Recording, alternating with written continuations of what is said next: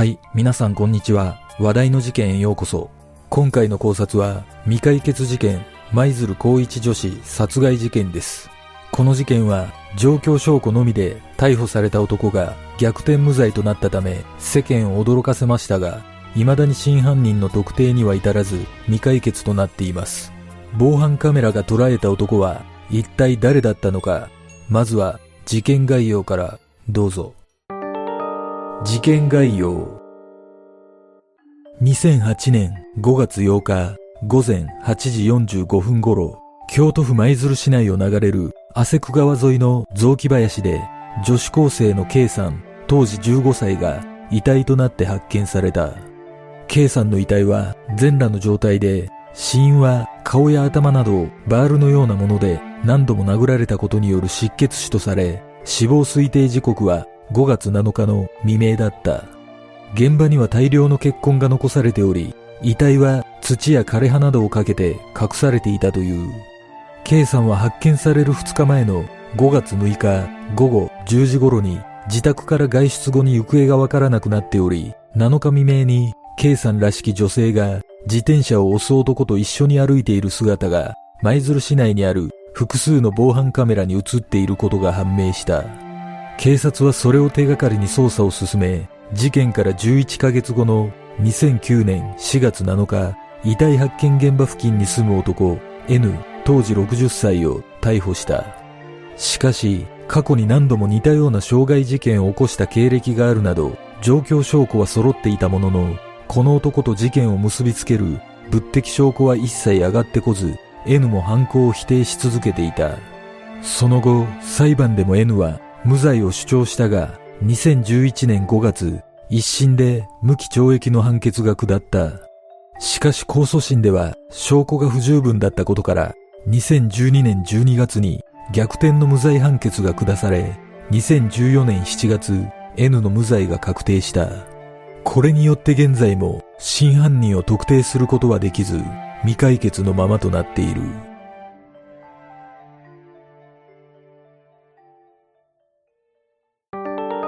事件の経緯遺体となって発見された K さんは東京で生まれ、幼い頃に両親が離婚した際、母親に引き取られて舞鶴に移り住んだという。当時の K さんは内気な性格で、中学に入ると引きこもりがちになり、一時は親元を離れ、親戚のいる埼玉の学校に通う時期もあったとされる。その後、舞鶴に戻って高校に進学したが、4月の入学以降、登校したのは5月2日の1日だけだったという。そんな中、不登校気味だった K さんを支えてきたのが父親代わりの男性だった。しかし、その男性が事件の前月に亡くなったことで、K さんは心理的に不安定になり、寂しい気持ちを携帯サイトのブログに書き込んでいたという。5月6日午後10時頃、K さんは家から出かけている。午後11時55分、自宅から数百メートル離れた国道27号線沿いにあるガソリンスタンド付近を一人で歩く K さんの姿が防犯カメラに映っている。そのすぐ後、午後11時57分、K さんは携帯サイトのブログに、イエイ発見という書き込みと、工事現場の赤色灯のような画像をアップしている。これについては、K さんが何を発見したのか、今も謎のままとされている。日付が変わり、5月7日0時50分頃、K さんは親友に散歩していて、今ドラッグストアにいると電話をしている。この店はガソリンスタンドから西に約1.5キロの同じ国道沿いにあった。そのすぐ後、東京に住む兄に携帯メールを送信したのを最後に連絡が途絶えている。午前1時20分頃、ドラッグストアの先を曲がって少し北上したあたりで、K さんらしき女性が自転車を押す男と歩いている姿が目撃され、その様子はそこから約1キロ先にある海上自衛隊施設脇の防犯カメラや、さらにそこから約2キロ先の運送会社の防犯カメラにも映っていた。また、遺体発見現場から300メートルの地点でも、その姿がすれ違った車に目撃されている。K さんの自宅から遺体発見現場までの経路は約7キロとされ、歩いて向かうには相当な距離のはずだが、K さんが何の目的でどこに向かっていたのかは明らかになっていない。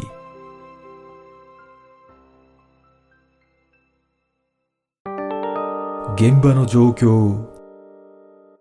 舞鶴市は海沿いの町ではあるが地形的には面積の大半を山地が占めており遺体発見現場の横を流れる汗子川も港町の河口付近に流れているような幅の広い川ではなく山の中を流れる清流だった。K さんの遺体は雑木林に遺棄され遺体には土や枯れ葉がかけられていたが耳と指の一部が見えていたため発見されている。K さんは全裸の状態で首に植物のつるが巻かれ本人と識別できないほどに損傷しており両腕には無数の内出血があったが胴体と下半身には外傷がなかったという。このことから首から上だけを殴打されて命を落としたとみられ腕の内出血に関しては頭部への攻撃を避けた際にできた防御層との見方もある。また川には K さんの衣服や所持品がいくつも散乱していたが落ちていた T シャツに血痕はなくジーンズは裏返しになっていなかったため犯人は K さんを抵抗できない状態にした上で服を脱がせた後で殺害に及んだ可能性が高いことが分かった。司法解剖の結果 K さんは土の中に埋められる時にはまだ息がありその後に死亡したことが判明している。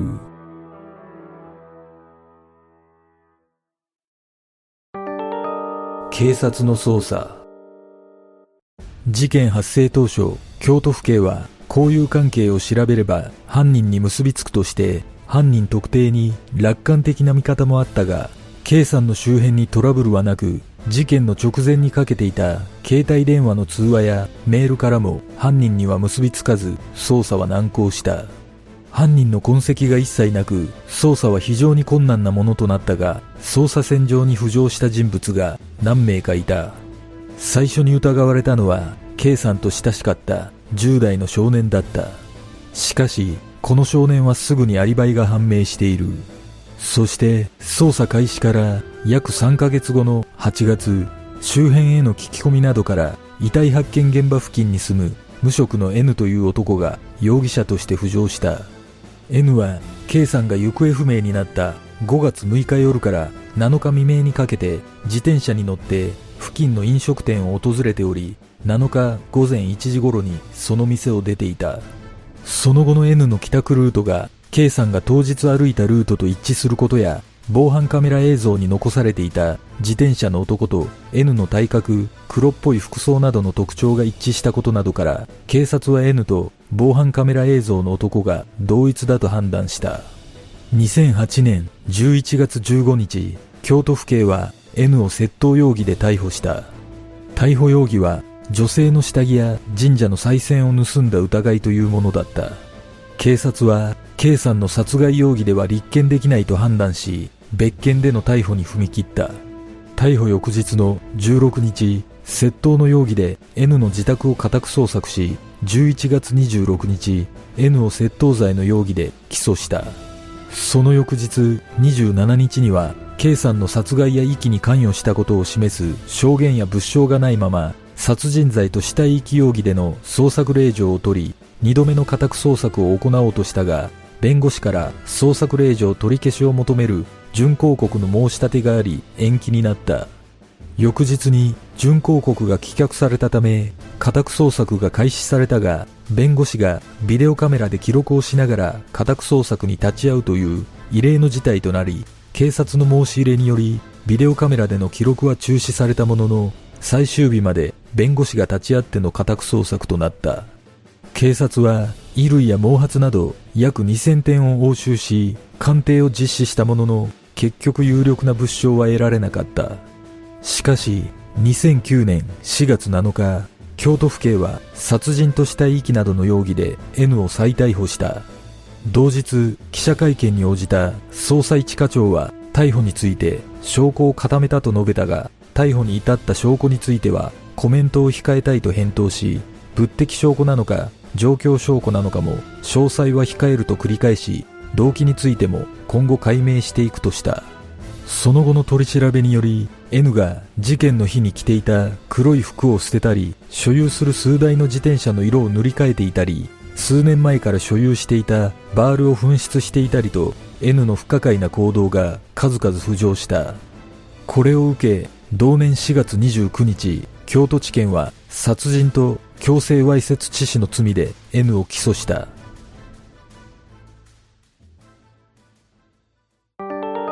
裁判の行方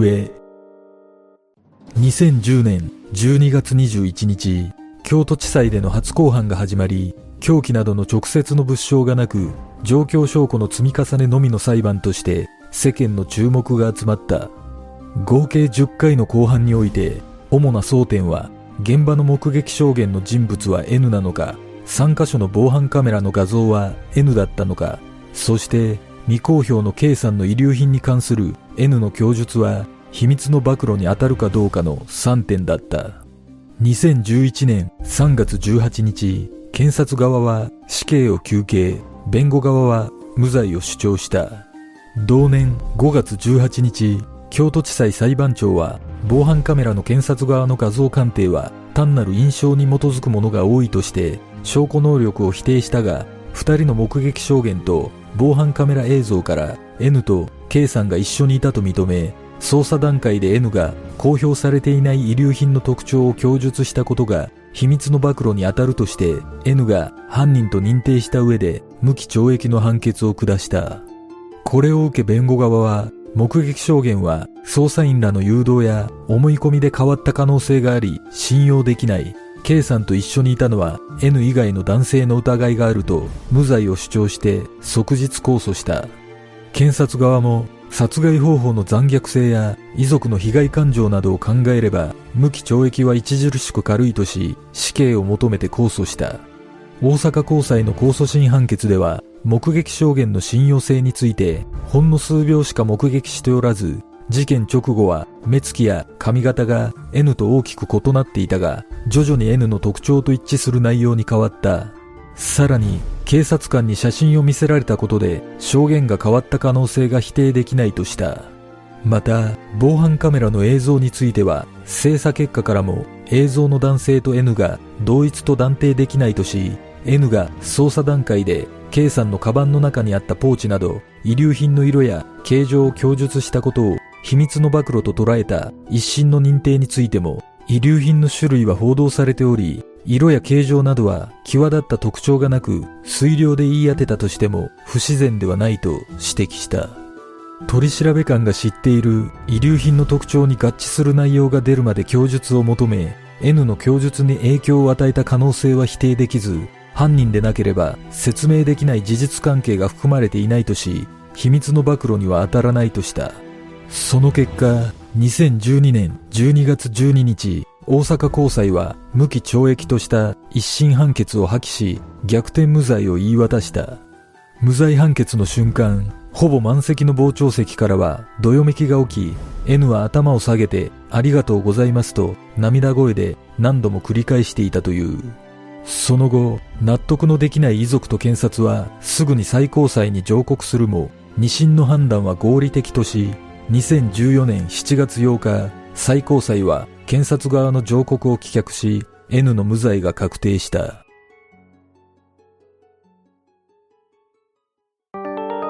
その後の N。N は無罪が確定したものの、やはり世間に疑惑の目が向けられていた。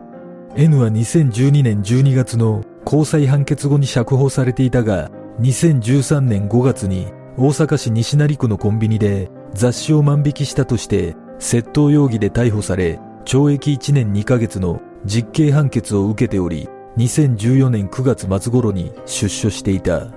出所してすぐの2014年11月5日午前8時40分頃、大阪市北区戸賀野町の雑居ビルで男が女性を刺したと男性から110番通報があった。その女性は顔や胸など11箇所刺されて一時意識不明となる重傷を負い、現場にいた N が殺人未遂の疑いで現行犯逮捕された。警察が現場に到着した際、N は刃渡り約10センチのナイフを持っており、興奮した様子で暴れたため、警察が叩き落として取り押さえたという。N は取り調べの中で女性とは同じ職場で一緒に働いていたことがあると話し、相手が殴ってきたので刺したと供述した。その後裁判で N が女性に好意を抱き、キスを迫ったが抵抗されたため刺し、全身に傷があることから殺意があったことが認められ、大阪地裁は N に対して殺人未遂や強制わいせつ致傷などで懲役16年の判決を下した。この事件について K さんの母親は驚きとともに憤りを感じた。一番恐れていたことが現実となってしまったとコメントを発表している。その後、大阪刑務所に服役していた N は2016年7月、刑務所内で病死している。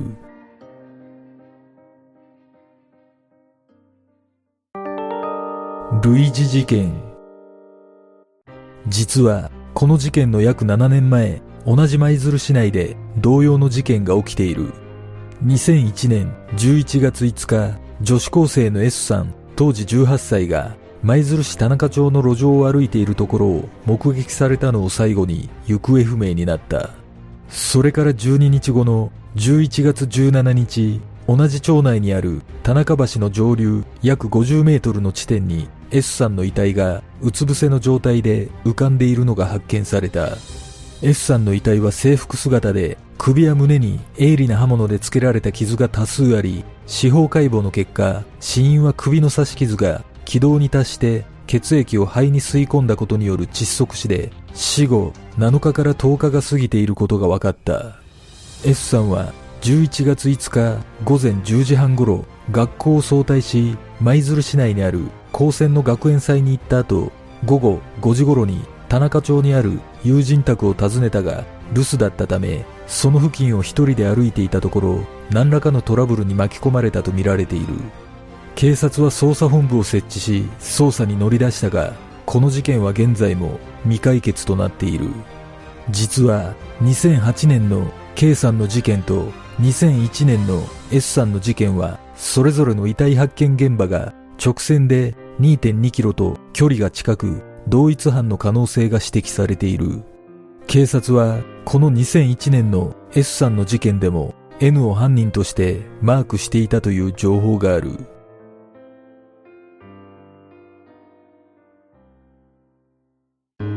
事件の真相とは？この事件は極めて怪しい男が逆転無罪になったことで世間を驚かせた。犯行と直接結びつかない状況証拠だけの場合、より慎重な捜査や立証を求める司法判断が下され、改めて慎重かつ厳正な捜査を警察と検察に強く迫る内容となった。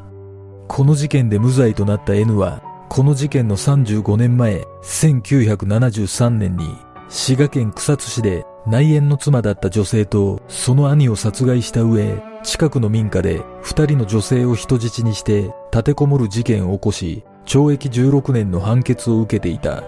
当時は内縁の妻の親が無理やり別れさせようとしたことに腹を立てての犯行と報じられていたが、N は動機について妻と兄ができてたんじゃないかと疑っていたからだと大阪拘置所の中で語ったとされ、異常性を匂わせている。また、出所後の1991年にも舞鶴市内で21歳の女性に暴行し、傷害と強制わいせつの罪で懲役5年の実刑判決を受けている。実は、大阪拘置所の中で N は、舞鶴の事件は俺がやったんや、と話したという情報がある。N と同じ大阪拘置所に収監されていた男によると、本当はどうなんだ、やったのかって聞くと、最初は否定していたが、ある時夜中に、本当は俺がやったんや。ほんまはやっとんねん。俺はあの子に顔見られたからな。バールを埋めたのは警察が捜索した場所とは山一つ違う場所やから探しても絶対わからん。それに DNA 鑑定しても何も出てこん。と小声で話したとされ、この話を聞いたのは N に無罪判決が出される直前だったという。K さんの母親は逆転無罪の判決後に犯人が被告でないのなら真犯人を探してほしい。真相が明らかになるまで捜査機関は責任を持って対応してほしいとのコメントを発表したが、未だに真犯人の特定には至っていない。果たして K さんを殺害した人物は誰だったのか、N の無罪判決は正しかったのか、この事件の真相とは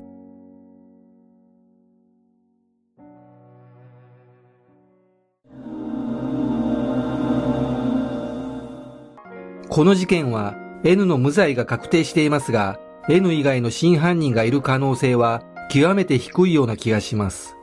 事件当日、N が飲食店からどのようなルートで帰宅したかは公表されていませんが、地図で確認すると、K さんが通った道と同じ道を通っている可能性が高いことがわかります。仮に真犯人がいるとすれば、複数の防犯カメラに N が一人で自転車に乗っている姿が映っているはずですが、そのような映像があったという情報がありません。裁判資料を確認しても、これについての記載がないため、おそらく防犯カメラには K さんと自転車の男が映ったものしか出なかったのではないでしょうか。ちなみに N は取り調べの当初、事件当日は家にいたと嘘の証言をしているため、無実であれば嘘をつく必要がないようにも感じます。実は K さんが電話をしたとされる親友の家が殺害現場の近くにあったという情報があるため、もしかしたら K さんはその親友の家に行くために歩いていたのかもしれません。しかし、やはり大きな疑問点として、K さんは暗闇の中、抵抗することなく叫びもせず犯人と一緒に雑木林に行っているという点がどうしても理解できません。そして K さんの死因は失血死とされていますが、ある大学の医学部教授によると、解剖写真を見たところ、腕で首を絞めたことによる窒息肺の特徴があり、死因は窒息死の可能性があると述べているため、仮にそうだとすれば、衣服に血痕が残っていないことも納得できます。この事件で私が感じる印象は、殺害に至るまでの経緯が想像しにくいということです。被害者である K さんの行動や殺害現場の状況など解明されていない謎や疑問が多くあるため非常に難しい事件だと感じます。やはり犯人像を探る上で一番重要なことは K さんは何の目的で夜遅くに出かけどこに向かっていたのかということではないでしょうか K さんは午後11時57分にイエイ発見という書き込みと画像をアップしていることからも何かを探しながら行動していたことが伺えます。その約1時間後には親友に散歩をしていると電話をしているためこの時に探し物の話がなかったのか気になります。そしてこの事件の一番の謎とも言えるのが殺害現場の雑木林には無理やり連れ込まれたような形跡はなく自らの意思で行った可能性があるということです。現場の映像を見ると殺害現場に行くためには土手のような斜面を降り小さな川を渡っていかなければならないため、確かに無理やり連れて行くのは難しく感じます。街灯のない深夜の真っ暗な中を進んだとすれば、なおさら不可解な気がします。仮に K さんが何かを見つけるために外に出かけていたとすれば、犯人と共にその何かを探すために行動を共にした可能性が考えられます。もしかしたら犯人に声をかけられ、探し物の話になったのかもしれません。防犯カメラの映像からは K さんの恐怖心のようなものが感じられないため顔見知りだった可能性が高いのではないでしょうか。これは私の想像ですが K さんが探していたというものが例えば夜行性の植物だったとすれば暗闇の中自ら雑木林に入ったとしてもおかしくありません。もしかしたら亡くなった父親代わりの男性のために珍しい花を探していたのかもしれません。おそらく土地勘のある犯人がそこなら探し物が見つかるかもしれないと誘導したのではないでしょうか。だとすれば K さんが自らの意思で雑木林に入ったことも納得できます。そして犯人は乱暴目的で K さんを襲ったものの抵抗されたために首を絞めるなど何らかの方法で失神させ顔を見られたことで殺害を決意し一度現場から離れバールのようなものを取りに行ったのではないでしょうか。だとすれば、やはり殺害現場の近くに住んでいた N の犯行だった可能性が高いような気がします。実は、ある情報によると、N は1990年に20歳年下の女性と結婚し、その後離婚していますが、その時にできた娘が K さんと仲が良かったという話があります。これが事実だとすれば、K さんと N は顔見知りだった可能性があるため、K さんは恐怖心を抱くことがなかったと考えることができます。もしかしたら、大阪拘置所で N が話した内容の通り、どこかの山の中に凶器となったバールが埋められているのかもしれません。皆さんはどんな考察をするでしょうか？